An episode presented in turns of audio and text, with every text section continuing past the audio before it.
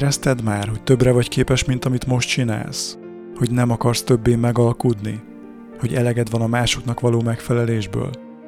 Ha igen, akkor jó helyen jársz. A nevem Bolya Imre. A Karizma podcastet hallgatod. Célom, hogy rátalálja benned rejlő karizmára, hogy a legtöbbet tud kihozni az életedből. Magabiztosság, tudatosság, fejlődés. Kezdhetjük?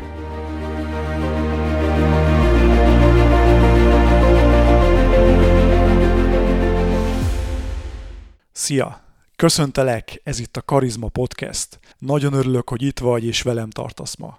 Egy olyan témát hoztam számodra, ami univerzálisan jellemző mindannyiunkra, és mégis nagyon gyakran le akarjuk győzni, küzdünk ellene.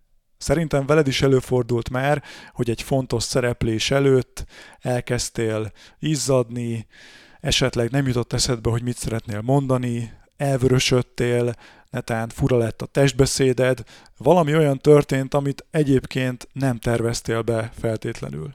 Nem másra gondolok most, mint a lámpalázra, vagy a túlzott izgulásra.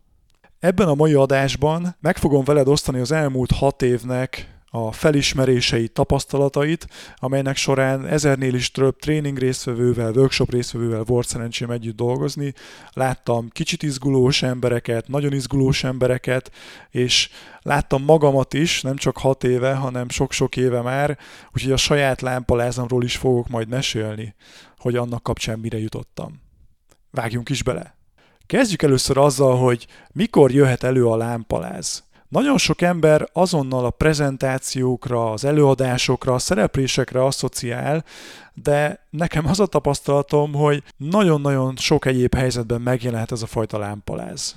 Például egy állásinterjú előtt, vagy egy kellemetlen, kemény beszélgetés is lámpalázat válthat ki belőlünk, de akár az is lehet, hogy egy neccesebb telefonhívás előtt érzed, hogy izgulsz, főleg akkor, hogyha úgynevezett hideghívást hajtasz végre, vagyis ismeretlen embert akarsz felhívni valamilyen okból. De lámpalázasak lehetünk akár egy verseny, egy fontos megmérettetés előtt, számtalan olyan szituáció létezik, ahol ez a bizonyos lámpaláz, túlzott izgulás, ez már nem támogat, hanem akadályoz minket.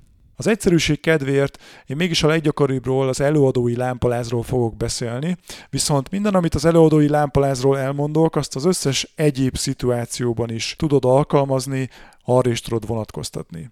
Vagyis akkor is érdemes hallgatni ezt az adást, hogyha egyébként ritkábban prezentálsz, ritkán szoktál előadni, mert lefogadom, hogy a lámpaláz az rád is jellemző vagy legalább ismersz valakit, akire jellemző a lámpaláz, és emiatt hallgatod ezt a mai adást.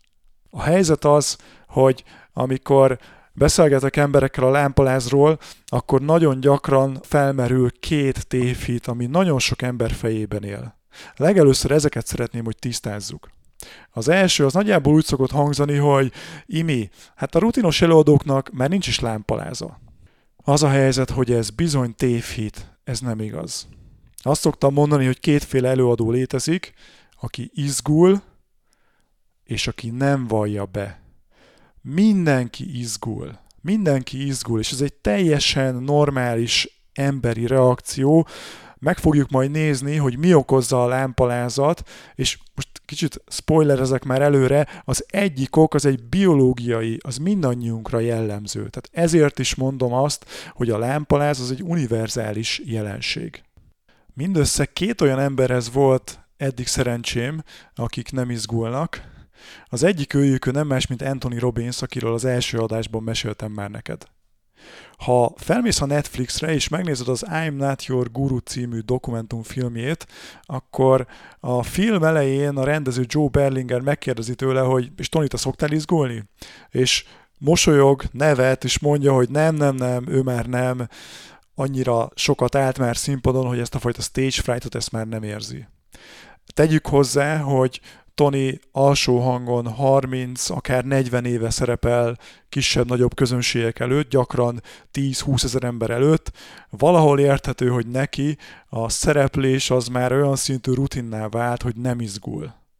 A másik ilyen ember az nem más, mint Pál Feri atya, aki amellett, hogy egy római katolikus pap, mentálhigiénés előadóként is szokott tartani előadásokat.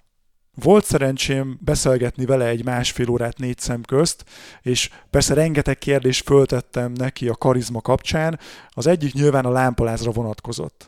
És képzeld el, hogy Feri elárulta, hogy miért van egy fél literes kóla az előadásai alatt az asztalon. Egyrészt nyilván szereti a kólát, valószínűleg, de a másik ok az az, hogy ő tudatosan szabályozza a pulzusát a kólával. Mert hogy ő magasugró bajnok volt, országos bajnok, és a sportolói múltjának köszönhetően nagyon ügyesen megtanulta szabályozni az izgalmi szintjét, vagyis a lámpalázát és arra jött rá, hogy az ideális szint az 75 és 95-ös pulzus között van.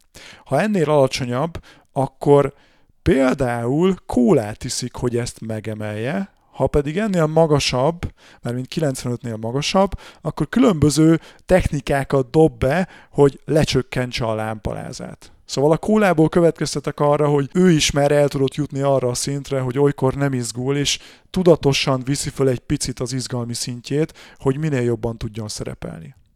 Ezt a két embert leszámítva kimerem jelenteni, hogy szerintem mindenki szokott izgulni, természetesen jó magam is. De azt is bevallom neked, hogy a podcast elején, bár itt vagyok egyedül a stúdióban, sajnos nem vagy itt velem, akkor lehet, hogy könnyebben tudnék beszélgetni veled, de hogy én is izgultam. Most már kezdek megnyugodni, kezdek belejönni, már kezdek komfortosabbá válni a mikrofonnal és ezzel az egész felvétellel. Szóval az egyik tévhit az az, hogy a rutinos előadóknak nincs lámpaláza, ez nem igaz. A másik tévhit az pedig úgy hangzik, hogy a lámpalázat le kell győzni. Nem, a lámpalázat nem kell legyőzni, sőt, azt is merem mondani, hogy nem is nagyon lehet legyőzni a lámpalázat tanuljuk meg kezelni. A Karizma című könyvem kapcsán, amelyben ugye Pál Feri is szerepelt, Acél Petra egyik mondata ugrik be, ő mondta azt nekem a beszélgetésünk során, hogy de hát Imre, az izgalom az alázat jele. Szilinóra, egy másik mondat, ő azt említette, hogy imádom a lámpalázat. Ha nem lenne lámpalázam, valami mást kéne csinálnom. Szóval ezért mondom azt, hogy a lámplázat ne legyőzni akard, ne azt akart, hogy azonnal eltűnjön, és volt nincs lámpaláz, hanem egyszerűen tanuld megkezelni. Tehát egy fontos szereplés előtt nem a lámpalázzal van problémánk, hanem a lámpaláz mértékével. Ugyanis ha nagyon magas mértékű, akkor az akadályoz minket. De ha egy kellemes szintre be tudjuk lőni, le tudjuk vinni, akkor az nem akadályoz, hanem igenis támogatni fog minket. Szóval összefoglalva nem a lámpalázzal van gond, hanem annak a mértékével.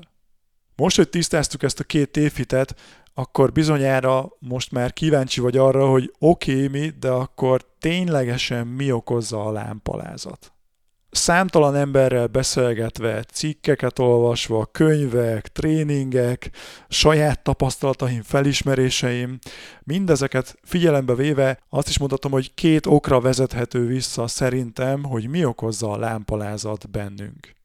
Az egyik, ahogy kicsit spoilereztem már, az egy biológiai, egy evolúciós ok. A te agyadnak is van egy olyan része, amit úgy hívnak, hogy hüllőagy. A hüllőagynak az egyik legfontosabb feladata az nem más, mint az életben maradás, a biztonság elérése.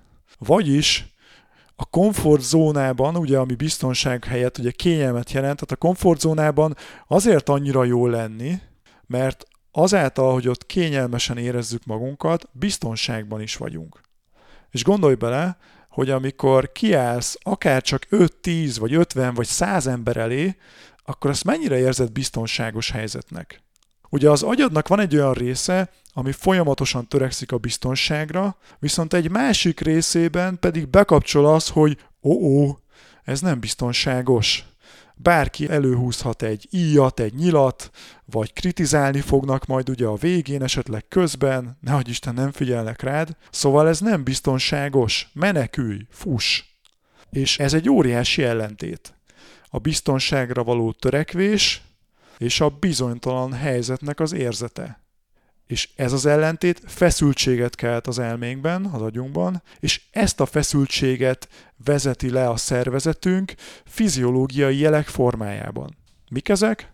Elvörösödés, izzadás, szájszárasság, fura testbeszéd, a kezeinkkel nem tudunk ugye mit kezdeni akár, a szemkontaktust nem tudjuk tartani, ide-oda dobáljuk a, a fejünket, játszunk a gyűrünkkel, a feszültséget próbáljuk levezetni. Szóval ez az egyik oka szerintem a lámpaláznak, ami egyértelműen egy biológiai ok, és ezért mondom azt, hogy a lámpalázat ne akard legyőzni, hanem csak tanuld megkezelni, mert rád is jellemző. A biológiai okon kívül sajnos vagy nem sajnos, de van egy tanult oka is a lámpaláznak. És azért mondom, hogy tanult, mert ezt mi tanultuk meg, és leginkább a gyerekkorunkban. Amihez utazunk is most vissza az iskolai évekhez. És most nem arra gondolok, hogy volt egy lámpaláz nevű tantárgyunk, legalábbis szerintem neked sem volt, viszont mégis lehettek olyan élményeid, amik felnőtt korodra kisebb, nagyobb, akár óriási mértékű lámpalázat okozhatnak. Képzelj el egy tantermet, ahol a diákok várják, hogy megérkezzen a tanár. Péntek délután van már utolsó óra, alig várják a hétvégét, de hát ezen az órán bizony még túl kell esni. A tanár megérkezik, szigorú arccal, mindenki érzi szinte azonnal, hogy itt bizony felelés következik.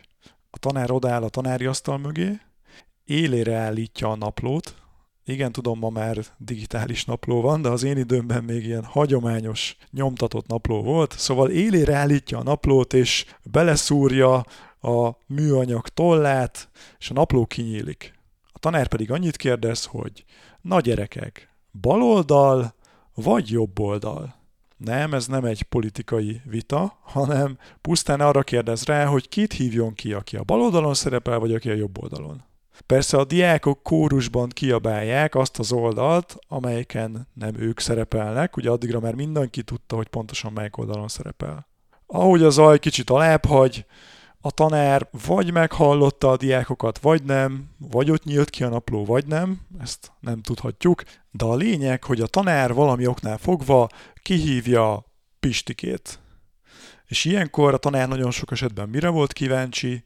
Hát persze arra is, hogy mit tud a diák, de azért arra is jelentős mértékben, hogy mi az, amit nem tud.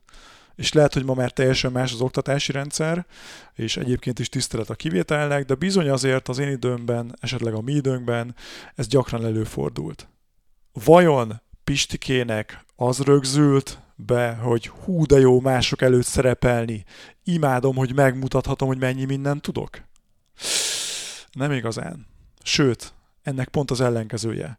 Ugyanis nagyon ritkán kapott ötöst, négyest, gyakran előfordult az, hogy ülj le fiam egyes, vagy ugye ismerjük a kegyelem kettes fogalmát, sőt, még gyakran az is előfordult, hogyha kicsit magunkban nézünk, hogy amikor Pistike sétált a helyére, akkor még esetleg olykor ki is nevettük. Semmiképp sem az épült be Pistikébe gyerekkorában, hogy de jó mások előtt szerepelni. És felnőtt korunkra ma már azért elég jól tudjuk, hogy a gyerekkori sérüléseink, a gyerekkori traumáink, azok bizony erősen meg tudják határozni a felnőtt életünket. Ezért történhet meg az, hogy kiállsz mások elé egy fontos előadáshoz, prezentációhoz, akár egy verseny előtt, vagy egy állásinterjú esetén, és nem is tudod sokszor megmagyarázni, hogy miért kezdesz el izgulni. De lehet, hogy egy gyerekkori trauma, egy gyerekkori rossz élmény, egy gyerekkori megszégyenítés áll a háttérben. Szóval ez a tanultok, és azért nevezem ezt tanultoknak, mert persze nem tudatosan tanuljuk ezt meg, ez egyszerűen csak beépül a tudatalattinkba, a tudatalatti programjaink közé, amelyek meghatározhatják azt, hogy hogyan tudunk szerepelni felnőtt korunkban. Biológiai ok is tanultok. Az első az mindenképp ott van benned is, veled is, a második pedig attól függ, hogy mennyi ilyen rossz élményed, traumád volt. Ahhoz, hogy eredményesen tud kezelni a lámpalázad, két fontos felismerést mindenképp szeretnék neked elárulni. Az első, nézzünk egy kérdést. Mit gondolsz? Vajon ki okozza a lámpalázat? A közönség, akik téged figyelnek? Vagy esetleg a PPT-d? Vagy a HRS, aki az állásinterjún feltesz egy kérdést? Vagy a mikrofon, amit odaadnak a kezedbe, amiben beszélned kell? Vagy a terem? Vagy a csengő? A helyzet az, hogy ezek közül egyik sem. Ugyanis nem a közönség, nem a mikrofon, és nem a konferencié okozza a lámpalázat. A lámpalázat mindenki saját magának okozza. Ezt azért fontos tisztáznunk, mert szerintem csak azon tudunk változtatni, amiért képesek vagyunk százszázalékos felelősséget vállalni. Hogyha valaki mást hibáztatsz, a közönséget, a mikrofont, az egyéb körülményeket, akkor nem fogod jól megtanulni kezelni a lámpalázatot. Ezt szinte garantálhatom neked. És hogyha mi ebben belemegyünk, ugye valójában mi is a lámpaláz? A lámpaláz az egy érzés. Az egy érzelem halmaz, és milyen érzelmek vannak mögötte? Hát nem a legpozitívabbak, tudom. Félelem, szorongás, esetleg szégyenérzet. Az érzelmeinket minden esetben a gondolataink alakítják ki. Előtte pedig az események jelennek meg. Tehát történik valamilyen esemény, belekerülünk valamilyen helyzetbe, ahhoz társítunk valamilyen gondolatot, megfogalmazzuk, hogy az mit jelent számunkra, és ezeknek a gondolatoknak a hatására alakulnak ki az érzelmeink. Ez persze rendkívül gyorsan történik meg, sokkal gyorsabban, mint ahogy ezeket most elmondtam neked. Akkor ez alapján, hogy lehet az, hogy valaki izgul? Például, hogyha kiállsz száz ember elé, akkor azt jelentést kötheted hozzá, hogy hú, mindjárt vége a világnak, meg fog nyílni alattam a talaj, le fogok égni, mindenki erről fog beszélni. Hogyha ilyen jelentést kötsz hozzá, akkor szinte biztos, sőt, garantálom, hogy izgulni fogsz, feszült leszel, és olyan szereplésed lesz, amire nem biztos, hogy büszke leszel utána. De hogyha ehelyett azt mondod, hogy ott az a száz ember, és árgus szemekkel, fülekkel várják, hogy elkezd az előadást, hogy oké, okay, én felkészültem, a legjobbat adom magamból, és ez pontosan elég lesz, függetlenül attól, hogy ők mit fognak gondolni, vagy mit fognak mondani. Hogyha ilyen jelentést kötsz hozzá, akkor már az érzelmeid is sokkal pozitívabbak lesznek, és a szégyen, szorongás, félelem helyett bátorság, nyugalom, esetleg jó érzések, például izgatottság, bátorság jöhet elő. Tonitól tanultam még azt, hogy az életben semmilyen eseménynek nincs jelentése, kivéve azt a jelentést, amit te hozzá társítasz. Ez a lámpaláznál különösen igaz. Egy másik fontos alapvetés, amit szeretnék neked elárulni, az egyrészt a saját tapasztalatom, és rengeteg emberrel dolgozhattam már együtt az ő tapasztalatuk, ez pedig nem más, mint hogy a lámpalázat belülről mindig, szinte mindig intenzívebben éljük meg. Ez azt jelenti, hogy amikor már azt érzed, hogy most már mindjárt elvörösödök, most már, már a, a talpam is izzad, már patakzik rólam a víz, akkor nagyon sok esetben ez csak te érzed belülről. Tehát, hogyha egytől tízig mondjuk beskálázod a lámpalázadat, és mondjuk esetleg tízes, tehát azt érzed, hogy ez a maximum, akkor sok esetben abból csak egy ilyen hármas, négyes, legfeljebb ötös látszik kifelé, már mint amit a közönség érzékel belőled. Ezt saját magamon is kipróbáltam, ugyanis három évvel ezelőtt bevállaltam egy olyan előadást, ez egy 40 perces előadás volt, ahol folyamatosan mérték az agyhullámaimat. A nehézség az volt, hogy be voltam kábelezve, mint Mézga Géza, tehát egy ilyen kis ilyen tappancsok voltak rákapcsolva a fejemre, egy vezetékes megoldás volt, és az volt a feladatom, az volt a kihívásom, hogy persze értéket adjak a közönségnek, a saját témámon, de mellette nagyon izgatott az, hogy vajon mi fog történni a lámpalázammal.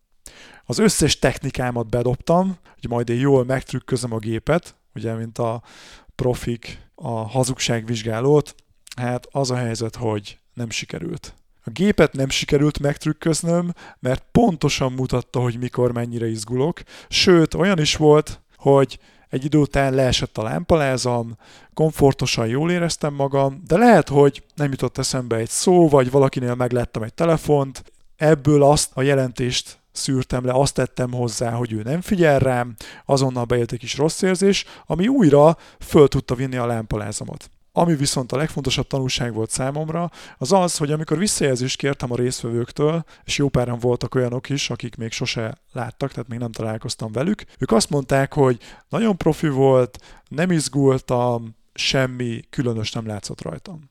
Tehát ez is az bizonyította számomra, hogy a lámpalázat belülről szinte mindig intenzívebben éljük meg, mindig erősebbnek tartjuk, mint amilyen valójában kifelé látszik, ami megjelenik rajtunk. Bízom benne, hogy sikerült átadnom a lámpalázzal kapcsolatos legfontosabb alapokat az elmúlt évek tapasztalatai és felismerései alapján. Hogyha egy gondolatot vinnél csak magaddal ebből a podcastból, akkor az szerintem az legyen, hogy ne legyőzni akard a lámpalázat, hanem tanuld megkezelni. A jó hírem pedig az, hogy a következő adásban pontosan erről lesz szó. Megosztom veled az általam ismert legjobb, leghatásosabb lámpalázkezelő technikákat. Univerzális megoldás szerintem nem létezik, viszont abban nagyon erősen hiszek, hogy mindenkinek, így neked is megvan az a technika, ami a te lámpalázadat a legjobban tudja oldani, a legjobban tudja kezelni. A következő adásban azt is el fogom árulni, hogy nekem melyik az a technika, ami nálam a legjobban működik. Nagyon köszönöm, hogy itt voltál ma velem és eljutottál idáig. Remélem hamarosan találkozunk, addig is a legjobbakat kívánom neked. Szia!